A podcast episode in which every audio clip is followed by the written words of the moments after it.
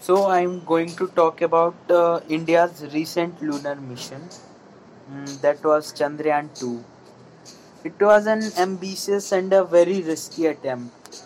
Uh, it attempted to land near south pole of the moon.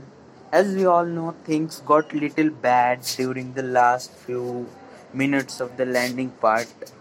Uh, yet again, it proved that space is hard and we have to be prepared. And uh, any mission involving space has huge risk involved. Okay, so our journey to moon started way back with Chandrayaan 1, which was a huge success as uh, the presence of water molecule was detected by it. So basically, this mission, the Chandrayaan 2 mission, was an extension of its previous mission. Uh, we attempted to soft land on moon use, uh, in this mission. The Chandrayaan 1 mission was a crash landing and was also involved an orbiter. So basically, this was all about an orbiter, a rover, and a lander. So it aimed to estimate the amount of water present as ice in the craters. So the craters are not receiving sunlight from many years, and uh, many scientists believe that uh, 6 to 8 tons of ice can be present in them. So basically, this mission, the main aim of this mission was to estimate the amount of water which can be present on moon.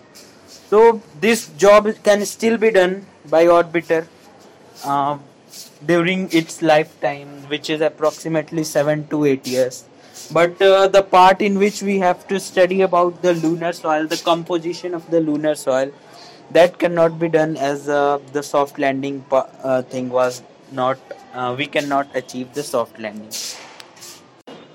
Still the mission is a huge success as the orbiter has 8 payloads and will continue to work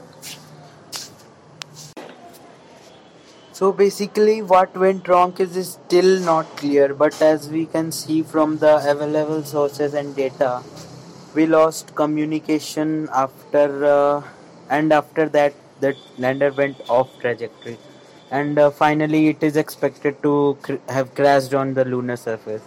It raised many questions. People started questioning about money wasted uh, and uh, time wasted and all but we must understand that any scientific experiment is for the benefit of mankind, and if we have to secure our future, we must invent, invest in it.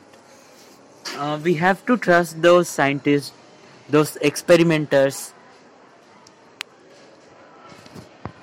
So we need not to worry, and uh, as there are many exciting missions ahead for ISRO, so we need not to worry and uh, keep trusting those guys